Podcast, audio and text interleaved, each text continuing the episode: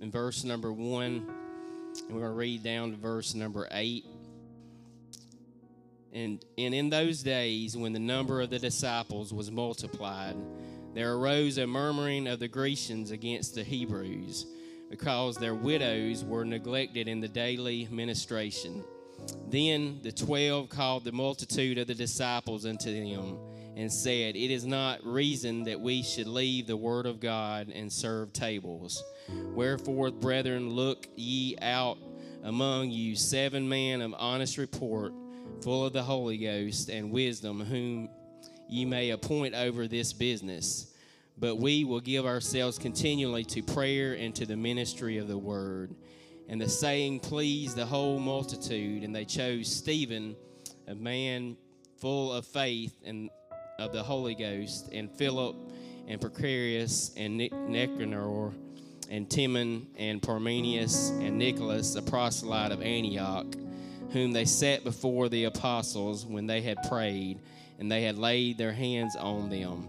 And the word of God increased, and the number of the disciples multiplied in Jerusalem greatly, and a great company of the priests were obedient to the faith.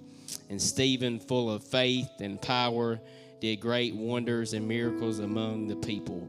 And I know we've kind of been, I guess, kind of character studying. I know Brother Justin's gotten finished with uh, Gideon. I know Brother Philip has uh, been teaching a little bit on Moses. And tonight we're going to look at the the man Stephen, and uh, so if you can title this message, we're going to look at it, the power of the Holy Ghost, the power of the Holy Ghost. I want us all to bow our heads and pray and ask the Lord to minister to our hearts here tonight. Dear Heavenly Father, Lord, we love you, Jesus, Lord. We're thankful for another opportunity to come in your house and to feel your presence, Lord. And we know, Lord, that we're a Book of Acts church, Lord. We're not a man-made church, God. We're not, we're not, trying to form programs, God, Lord, but we want to be in your will, and we, we want to be led by you, God. We want to be led by your Spirit, Lord. I pray, God, Lord, that you would anoint and touch this service here tonight, that you would touch each and every ear, Lord, that has an ear to hear, God, Lord, because we want to be obedient servants to your kingdom and your service.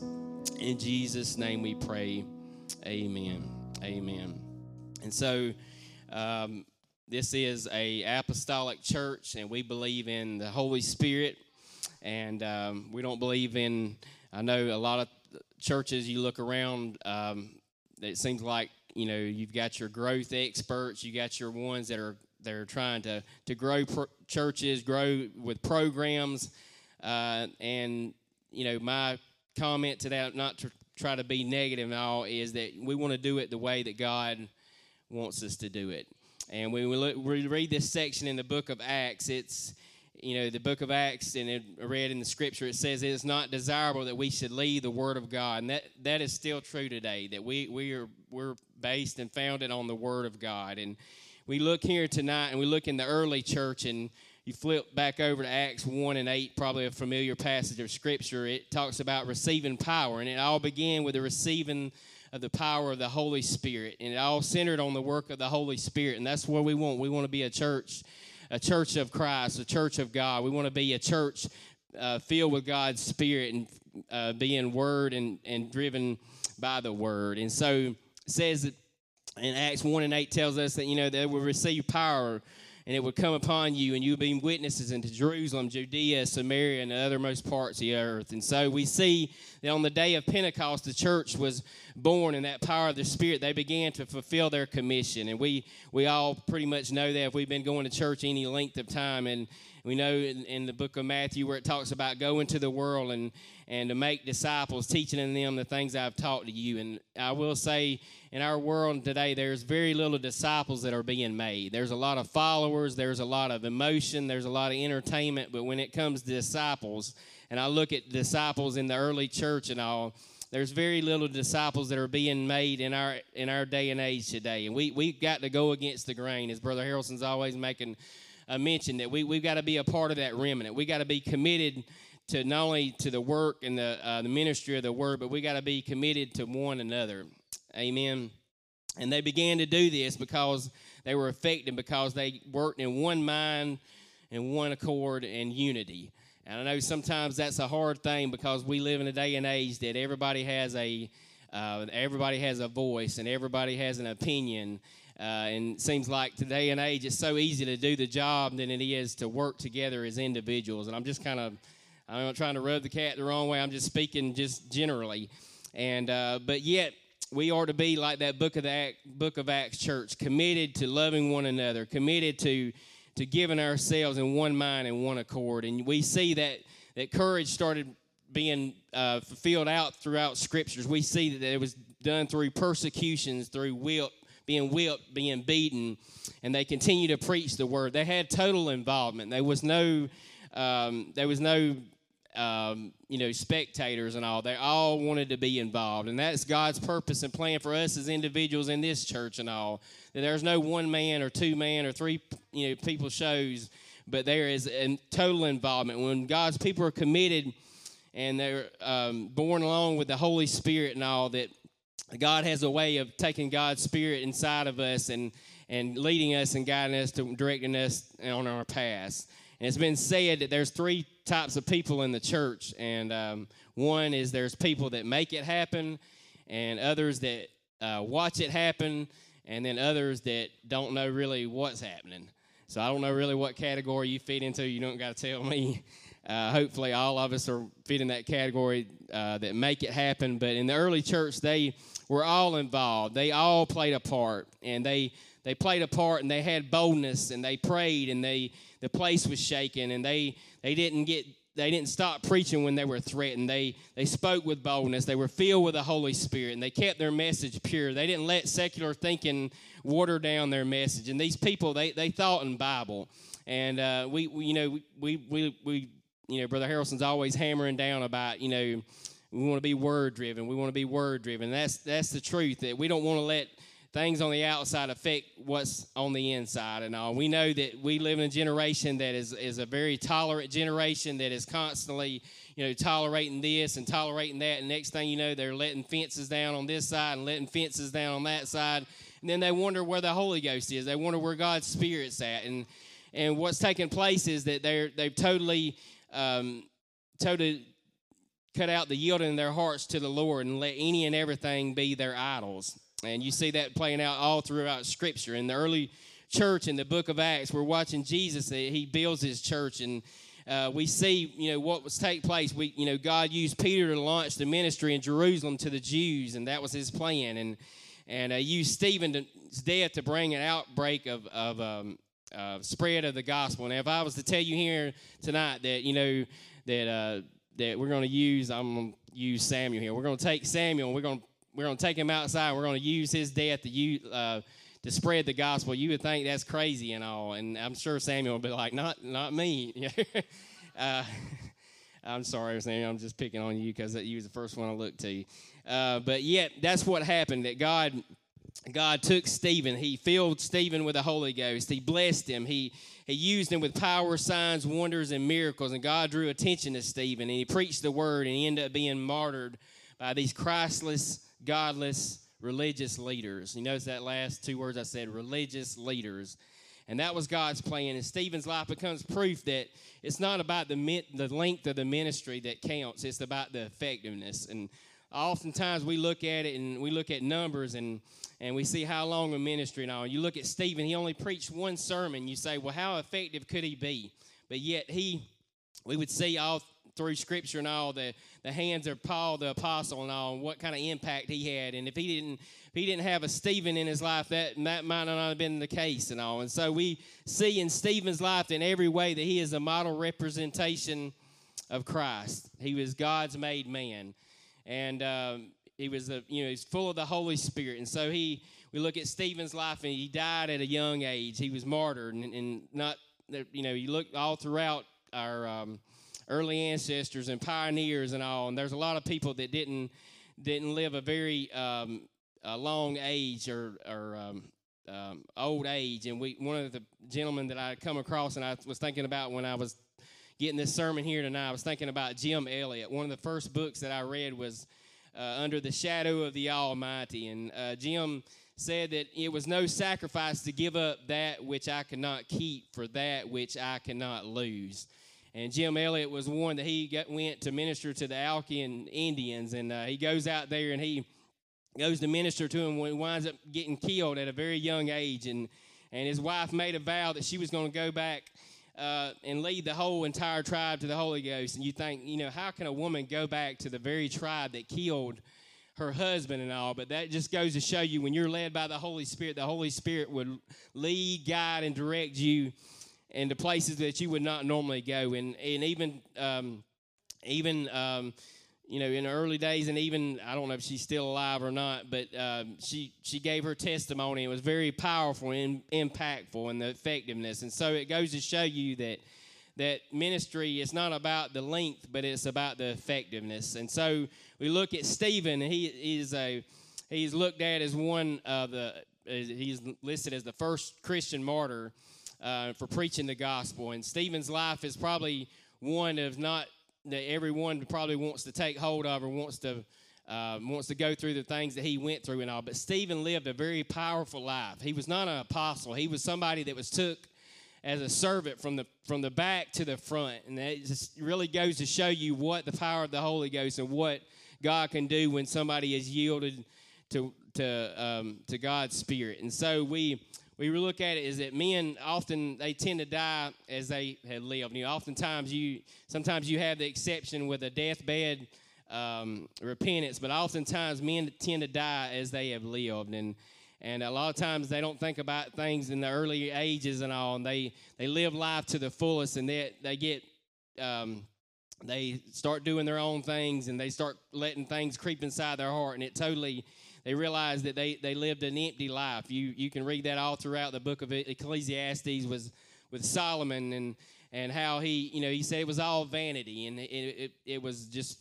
uh, full of nothingness. And so we look at Stephen. He he lived like Christ. He died like Christ. And others have had lived in that same fashion. They have had that same kind of beauty that that uh, you look at John Wesley, and uh, he was a great man who died uh, God that. Uh, died full of counsel and exhortations. And you look at uh, Robert Murray McShane. He died at a young age, thirty. And, uh, you know, you look at those men, and and uh, John Wesley on his dying bed, he was he, one of the words that, that come to to him before he died was that God is with us. And, you know, death kind of really shows the picture of who you really are uh, when it's at the end and all. It seems like somebody that is a spirit-filled person and all, when, when death comes Uh, creeping at their door and all, They're they're ready to go. They're at peace. They're at mind. I started thinking about Brother Paul Miller. I started thinking about others, that that Sister Paramore, that there was no uh, there was no frantic franticness or panicness and all. There was just a sense of peace and comfort. And that's what the Holy Ghost does. It it gives you that comfort. It gives you that that that assurance that that God's going to take care of it all. And so we look at Stephen. He was a man in the church who loved the Lord. He studied the Word. He grew and was filled with the Holy Spirit. And God took him to, took him just as a measly servant, as a deacon, as you call in those days and all, but then did something great with the man of God through evangelism. He, he didn't live a long life, but he lived a very powerful life. He lived a life full of courage and full of boldness. And we start to study this character here tonight, and Sister Rhonda was kind of getting all over it, and I'll kind of get into Uh, when she was talking about those fruits of the Spirit, because we, we have to have the fruit, fruits of the Spirit bear in our life. I look at Stephen's life, and I, I think, how could he go through some of the things that he went through? It's because he was full of the Spirit. He was to full capacity. It wasn't because of his own, own power or his own will, but it was because of God working through him. And and so we see that they killed him for preaching Christ. And, and uh, you know, Jesus said in the Bible that I will build my church, and the gates of hell shall not prevail against it. And you know, death will never stop. Uh, will never stop Christ. It's ne- never going to stop God's progress and all. And we, we see that through Scripture. And when it talks about, "Oh death, where is thy sting?" and and "Oh grave, where is thy victory?" and all, we know that that God's God's gospel, God's word, it's going to march on. And we got to be willing to be submitted to whatever God's purpose and plan is for our lives. And so Stephen is such an example of that. And because he knew he was going to die at the end of this message, yet he didn't recant. He didn't pull back. He didn't water it down. On the contrary, he saw them rejecting what he had said. And he, he come to him. If you flip over, you can see when he's addressing the Sanhedrin in, in um, uh, chapter seven, verse number... Uh, sorry, I lost my place. Verse number fifty-one. He said, "Ye stiff-necked and uncircumcised in heart and ears. You always, you do always resist the Holy Ghost, as your fathers did, so ye. And at that point, they didn't want to hear anymore, and they manifested their true colors to them. These were religious, this is the religious leaders. They were the Sanhedrin. They knew the word. They knew uh, the Old Testament and all. They knew um, the law, but yet they didn't, they didn't want, they just wanted to, Um, they just wanted it kind of to the side and all, and just kind of to, to brush it off when they wanted to use it. They didn't want to let it transform their heart. And so when they heard these things, they were cut to the heart, and they gnashed at him with their teeth. And it's amazing how religious leaders can be so proper in dress and yet speak so well, but then they're gnashing their teeth. And that, that's hap- that happens even today, that you have people that, uh, that are prim and proper, and you have, I'm not trying to... Um, you know, speak against, uh, uh, or not trying to throw anybody under the bus, but all, but we have the prosperity gospel. We have the, uh, you know, the word of God that's misabused and is, is taken out of context, and that, that ought not be the case and all. We look at Stephen, and we look at how he stood up against those religious leaders, and you look at it in verse number fifty-five, or, or fifty-five, and it says, "But he, being full of the Holy Ghost, looked up steadfastly into heaven and saw the glory of God, and Jesus standing on the right hand of God.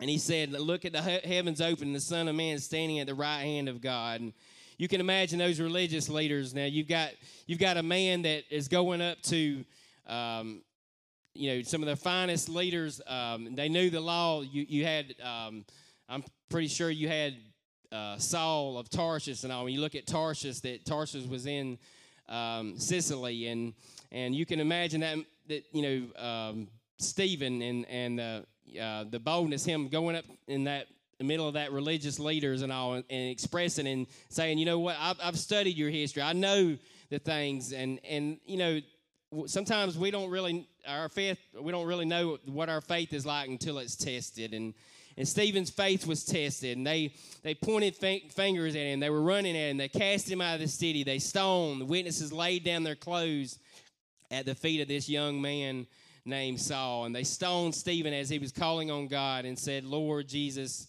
receive my spirit." And then he knelt down, rocks pelting him, and cried out with a loud voice, "Do not lay their sin to their charge." What a what a great man of, of grace and mercy. What a great man. Uh, full of the Spirit. I want to be like Stephen. I look at Stephen, I say, how in the world? Because we have injustices. We have things done wrong to us. We have, uh, it's so easy for let bitterness to creep in. It's so easy to let things um, just kind of bottle up inside and just kind of leave it for another day and all. But that ought not be the case. If Stephen can pray for his accusers, if Stephen can pray for his enemies, we can do the same as well for people that wrong and do injustice to us. Amen. There's a difference right between Stephen and his murderers. We see that they are filled with anger, and he is filled with the Spirit. And in the Word of God, it, sh- it saws it right in half. It, you know, he he he read, and when you look at the whole, you can g- go back to um, chapter seven, and he gives a long uh, landmark sermon to them and all. And it's amazing to read and all, because he goes all the way back from Abraham to Moses to Joseph. And, uh, you know, he's, you know, when he first was mentioning to them, they were, you know, they were liking what they were hearing until they got to the point to the end. And it's an amazing thing to read that the Bible, uh, at some point in time, it's confrontational. You're either going to, you're either going to choose to live by the Word of God, or you're going to, you're going to deny it. And it's more than just a book that we read. We have to apply it to our lives. We have to let it become alive to us. Amen. We read in Psalm thirty-five and sixteen that we're reminded of what the Old Testament says. It says, "The ungodly, they maliciously mocked and gnashed their teeth at me." Psalm thirty-seven and twelve also, it says, "The wicked plots against the just and gnashes at him with his teeth." And so it's really apparently fulfilled. The gnashing at the teeth that was taking place with those religious leaders, that's being played out even through Scripture. Amen. Amen. And so this is beyond the third time that they've heard the full message of the gospel. And, and if you recall, you can flip back to Acts four, that, that Peter, he stood up and was filled with the Holy Spirit. He addressed them and he gave the full message. And Peter and John had healed the lame man at the time. They had went in Acts five, and they had, was arrested with the twelve apostles, and the angel let them out of prison. They were found preaching in the temple, and the group of twelve apostles preached to them. And so they were doing signs, wonders, and miracles, and it was an extremely powerful um, thing that was going on. And they were ministering to the widows. And you you look even in Scripture in verse or in chapter six, you see that in the early verses and all, that they were trying to be that diversion, trying to be that um, that um, disunity in the body and all. And what was taking place is you had you had those Grecians, and then you also had the um, the Hebrews, and and uh, the Grecians were kind of long, known as the looser type people, and the Hebrews was more orthodox. And so what you had is taking place is that there, there was widow Hebrew widow, I mean uh, Grecian widows that was needing to be taken care of, and the Hebrews wasn't taken care of. And imagine that division being in a church. And uh, but that's what what takes place. The devil will have nothing more to take little nuggets and try to drive home um, disunity in our church, even in our church here tonight and all. But we, we have to be unified as a body. We have to be willing to submit to, to God's purpose and plan. And just like they had organization, they had the apostles, they had men and brethren, uh, men that preached, and they had men that served tables like Stephen and Philip and others and all. There has to be men in our generation to do the same thing. There has to be total involvement. There has to be a willingness to give ourselves for the cause and the ministry of the word. Amen. Amen. So they come to a place, Paul the apostle, later in Acts twenty-eight and twenty-five, he was to warn such people later on after he was converted. And so when they did not agree among themselves, they departed after Paul. And he said, the word, the word, the Holy Spirit spoke rightly through Isaiah the prophet to our fathers, saying, go to this people, seeing, hearing, you will hear, and you will not understand. Seeing, you will see and not perceive. And that's exactly where these men were. Uh, they were just religious men. They were they had fine white coats, and they looked the part, but yet they denied the power within. We cannot deny the power within us here tonight. Not tonight, not tomorrow, not any day. There is so much potential in our church, and I believe that the Lord has been moving upon individuals, and we've seen it taking place, but I want more than just just an emotional buzz. I want the, the Word of God to penetrate my heart. I want there to be total yieldness to God's spirit and plan. Amen. We see that taking place in Stephen, but what's a scary place to be is that when you hear the gospel and you no longer react to it. And that's what these type, these religious type leaders was doing. They didn't feel convicted of their sins. They didn't feel that they should turn to the Lord. They wanted to shove it away. And you say, well, Brother Chad, that maybe that ain't happening here and all. That that happens. Maybe not, maybe not, um, and I won't single um, no one out and all, but that, that does happen in our generation. So many times the Spirit of the Lord is moving, it's working, and you see in God's Spirit turn and move all throughout these altars and all, and there's people that sit there and they they just watch the show, and they don't want to get involved. They want to, they want to love God at a distance, but that's not that that is not so. That is not meant. The book of Acts Church tells us that there has to be total involvement. There has to be a willingness to be yielded to the Spirit. Amen. And so they're cut to the heart. They're gnashing with their teeth. You see that Matthew chapter thirteen, verse forty-one. It says, Jesus said, in the day the Son of Man will send forth his angels, and they shall gather out his kingdom of all things that they are offended, and them which do iniquity. And they shall cast him into the furnace of fire. And there shall be wailing, and there shall be na- gnashing of teeth. And so these men, they, they were a picture of hell, and Stephen was a picture of heaven. And so you got to say, am I going to fall in the category of, of being like those men gnashing? Am I going to be a critical person? Am I going to be a naysayer? Am I going to be constantly trying to divide and create disunity? Or am I going to be one willing to to get involved and, and to, to give yield to the Spirit? And we see that all the all the while is Stephen's face is glowing as the angel. They're gnashing on him with the teeth. I want you to kind of picture in your mind somebody gnashing on you with the teeth. I mean, it would probably, it's hard not to be driven by anger, not to let things get to you, because we live in a day and age where just the littlest things get to us. But you got somebody that is gnashing their teeth, somebody that is pointing their finger, somebody that is rage and full of anger. And then you have Stephen, who is full of God's love And I believe that we, I mean, when you look at those individuals gnashing at him, I believe that, you know, hell's a place where it says that there is going to be wailing and gnashing of teeth, because there is there's this intense sin that's caused you to go there that you're never going to be relieved, and there's that anger at the Lord. And I believe that if you if they don't respond to God's love, they're not going to respond to God's judgment. And so you either have to come to the love of Christ, you either have to yield yourself to Christ, or not come to him at all. And so they're filled with this rage. On the contrary, Stephen is filled with the Holy Ghost.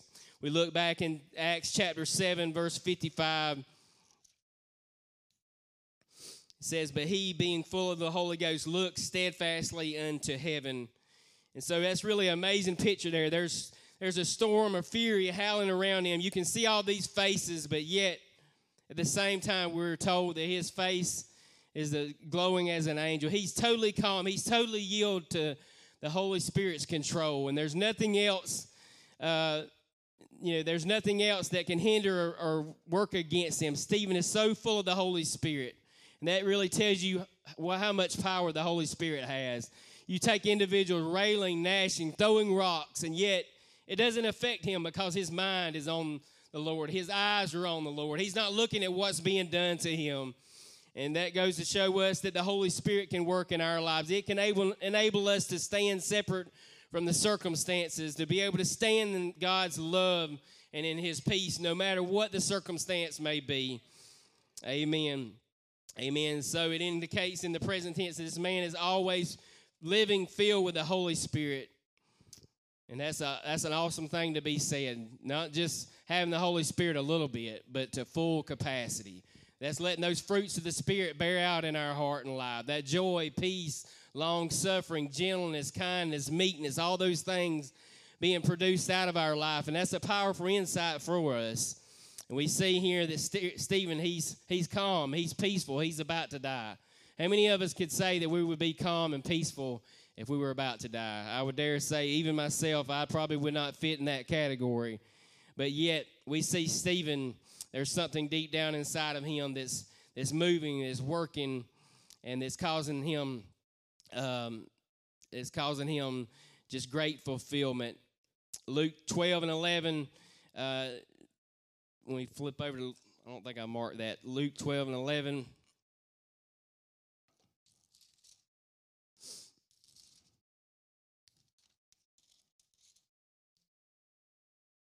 It says, "And when they bring you into the synagogues and to the magistrates and powers, take ye no thought how or what thing ye shall answer, or what ye shall say. For the Holy Ghost shall teach you in the same hour what you should say." And that's a powerful statement and all, because, because if you're filled with the Holy Ghost, it's going to equip you. You, you, don't, you don't have to worry about uh, what comes your way. You don't have to worry about the situation, where you're at and all. The Holy Ghost with, will equip you. Jesus had promised in that time of need that the Holy Ghost would be there in that very hour to teach us. And that, you know, that's the state, make the statement I've heard made before, uh, that the Christian life is never to be lived without the presence and the power of the Holy Spirit. I just want to repeat that one more time, that the Christian life is never to be lived without the presence and the power of the Holy Spirit. We should never look at any situation and say, I I can't face this situation. I can't go through this trial. It, it's too much for me and all, because God's Spirit is there to help us and get, lead us and guide us through all, uh, all trials and situations. Amen. Paul said that I have found when I am weak, I am strong, but his grace is sufficient for me, for I have discovered in my weakness that he is made strong. And we look at Stephen and we see his preaching, and we see their faces afterward. And he probably realizes when he goes to that council and he He, he says to them, "You stiff-necked uh, people, that you always resist the Holy Ghost." He knew in their, his mind, he, I, I'm a dead man. I, I'm done. I'm preaching this council. There's no way that I'm going to be able to get out of this. But God gives him the grace he needs to go through it. I cannot say, when I look at Stephen's life and I look at those rocks and the things he had to endure, I have to ask myself even the question, could I be able to endure those? No, I could not be able to endure those on my own, but through Jesus Christ helping me, I believe that each and every one of us could be able to endure whatever would come our way.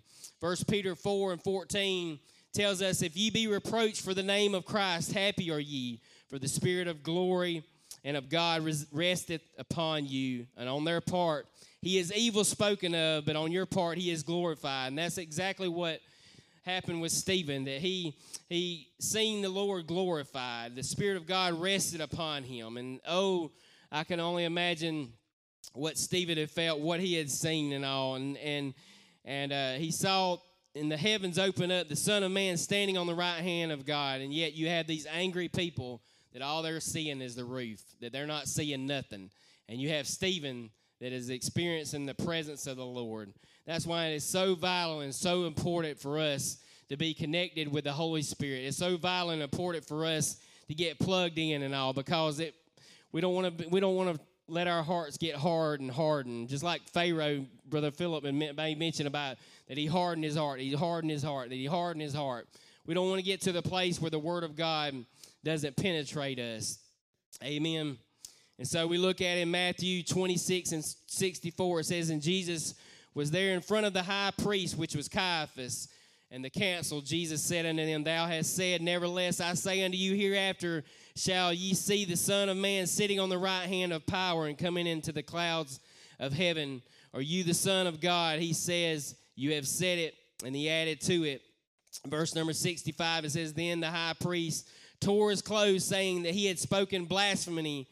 What further need we have witnesses? That they took Jesus and they sent him to the death. And the high priest tore his clothes, and he said at that point that they started gnashing with the teeth and all. And, you know, he they were looking at it from carnal eyes, but Jesus had far more plans and all. He, he, had a, he had a plan and purpose for us, and that goes to show each and every one of us that we, we must be Spirit-filled Christians. We must not let the Holy Ghost go diminished in our lives. We've got to have the Spirit of God vibrant and alive in our lives. We got to have the Spirit of God vibrant and alive in this church. Each and every time we come into this church, we see when Stephen is filled with heavenly sight that, that they are completely spiritually blind.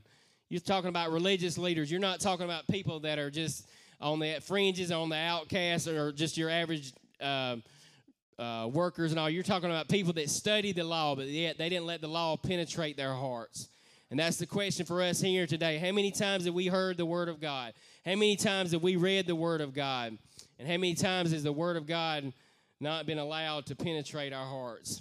And, you know, I, I even ask myself those same questions and all, because I don't want to I don't want to be what Jesus said. He said these people, you know, they, they're like the blind leading the blind, that they, they fall into the ditches and all. And we, we want to be Christ-like. We want to be Christ-led. And And these people, they were in a mad frenzy. You had this high, prestigious court, and yet they're running after Steve, Stephen in a mad mob. They're looking like, I mean, looking like some crazy people, stopping their ears, pointing their fingers. Yeah, this is the religious leaders of the day in that day and age.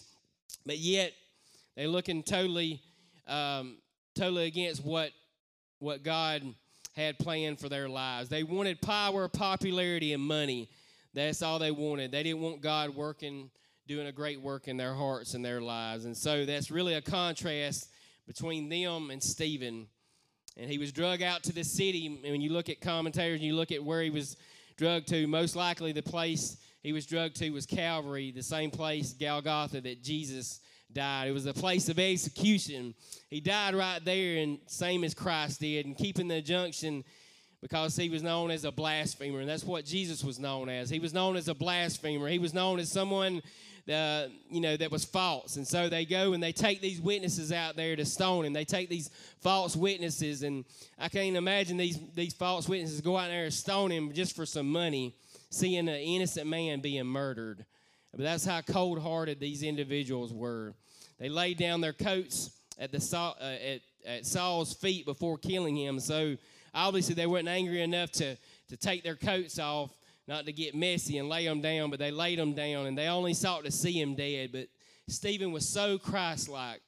He was so wanting to see them saved, and that, that really penetrates even my heart here tonight, that you can have a man that is so full of forgiveness and so full of mercy, and, and that's the Lord Jesus Christ. He is so symbolic. He's so demonstrative of how the Lord Jesus Christ died for our sins. And we see that play, being played out through Stephen's life. And, and the Lord didn't charge them. He even prayed for them while he's on the cross. He said, you know, forgive them for their sins. They know not what they do. What does Stephen do? He's praying for his accusers. He's he's he's dropping to his knees. He he wanted to die. This man loved the Lord so much that he fell on his knees. And I can I can honestly say, you think about somebody being stoned and all. The first thing you want to do is to be on your knees. You want to be running. You want to try to get away, but that wasn't the case and all. He had such an, a calm and assurance and a peace and all, and that's what the Holy Spirit does. It gives you peace. It gives you comfort. It gives you guidance. And so we see that being taken place. The Lord Jesus says in verse number fifty-nine, Stephen says, receive my spirit, and he went to be with Jesus. So Stephen was ready to die, and uh, you look at something interesting that you see is that we find the appearance of Jesus this evening. That kind of puts him up there with Isaiah, Ezekiel, Daniel, and Moses, men in the Bible who saw a glimpse of the Lord. It puts him in front of Paul and John who saw the Lord in his descended glory. And so you think about Stephen, what he had to go through, but you think, yeah, he had to go through that, but he saw so much. He felt so much glory, so much power and all. So you have to ask yourself even the question here tonight, is my life a sacrificial life? Is my life willing to yield to the Spirit? Is my life willing to diligently seek Him? We know that Scripture tells us that God is a rewarder of those who diligently seek Him. And, and so He has the appearance of Jesus in the heavens and the stones.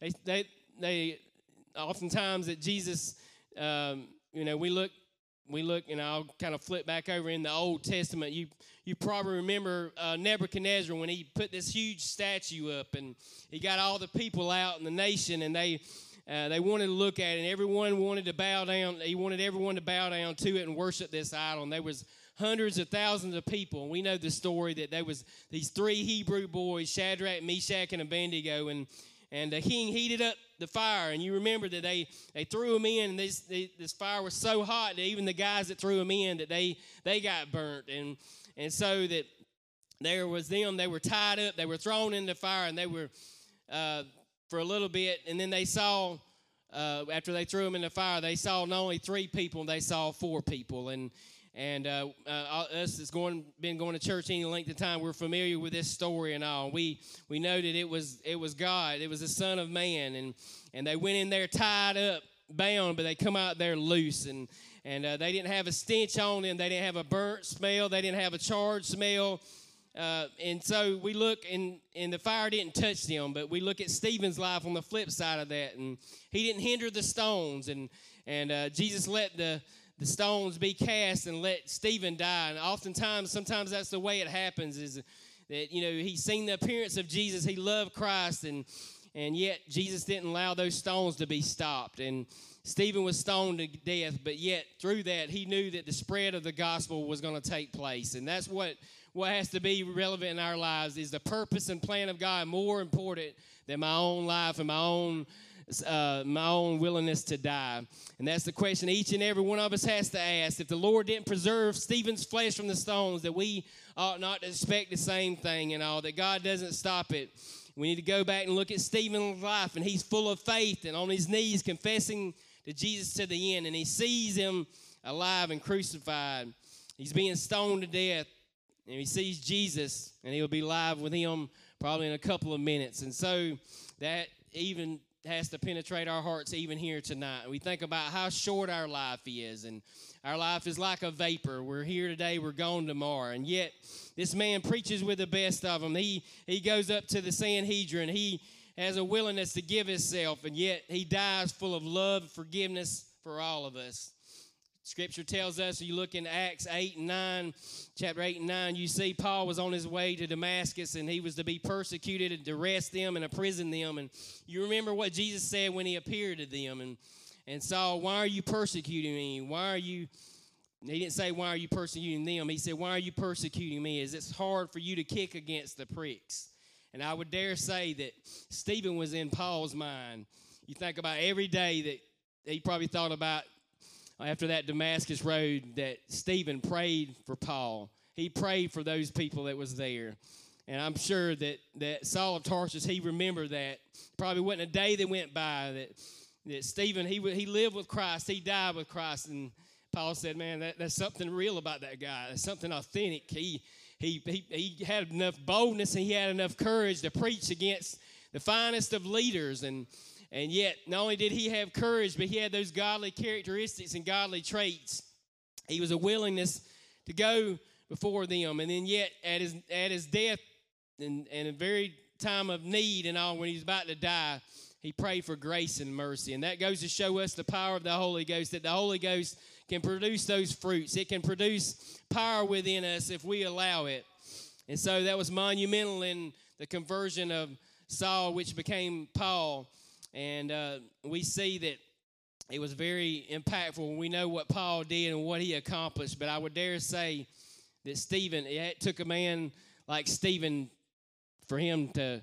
to remember, to, to get in touch and say, you know what, there was something real about that man. I wonder if people can say that for us as individuals here tonight, that there's something real about them. There's something authentic. There's not just a, it's not just a preaching the word. It's not just reading off uh, scripture and all. There's something that's that's different about them. And and it's so hard is that to do in our world, in our day and age, because we have people that do us wrong. We have people that take things from us. We have people that ridicule us. We have people that mock us. We have people that say bad things about it. It's so easy to, to take an eye for an eye, a tooth for a tooth, and to lash back at them. But I look at the man of Stephen, and I look at somebody that, that, that yielded itself to the Spirit. I have to, I have to ask myself, Lord, am I willing to let go of those things? Because it's it's just petty, because our life is so such a short uh, trial of time and all, and so that's what the power of the Spirit does. It gives you it gives you an out. It gives you a way to overcome whatever may come your way. It's that crisis grace. And so even here tonight, we look at the life of Stephen. We see what's taken place. We see a great man. We see things that. Uh, that the Lord done greatly through him. No, he wasn't this apostle and all. He was just somebody that was came to serve tables and all, but God took him from the back to the front and used him mightily. And when you think all throughout the book of Acts, you think about Peter, you think about Barnabas, you think about Paul, and you think about Stephen. And that goes to show you great um, what great faith and what God can do with something just as something as small as a servant and all. He doesn't need something flamboyant. He doesn't need something uh, that's eloquent or whatever. He just needs a willing vessel. And I thank God for Stephen here tonight that showed us that, you know what, it's because of God's love and grace and mercy. And I want to be full to the capacity of the Spirit that Stephen was. And maybe we don't want to go through the situations and the circumstances of Stephen, but we're living in a day and age that That there's going to be persecution. There's going to be ridicule. There's going to be people that's going to mock us and all that. That you see that being taken out, taking place in our world and our day and age today.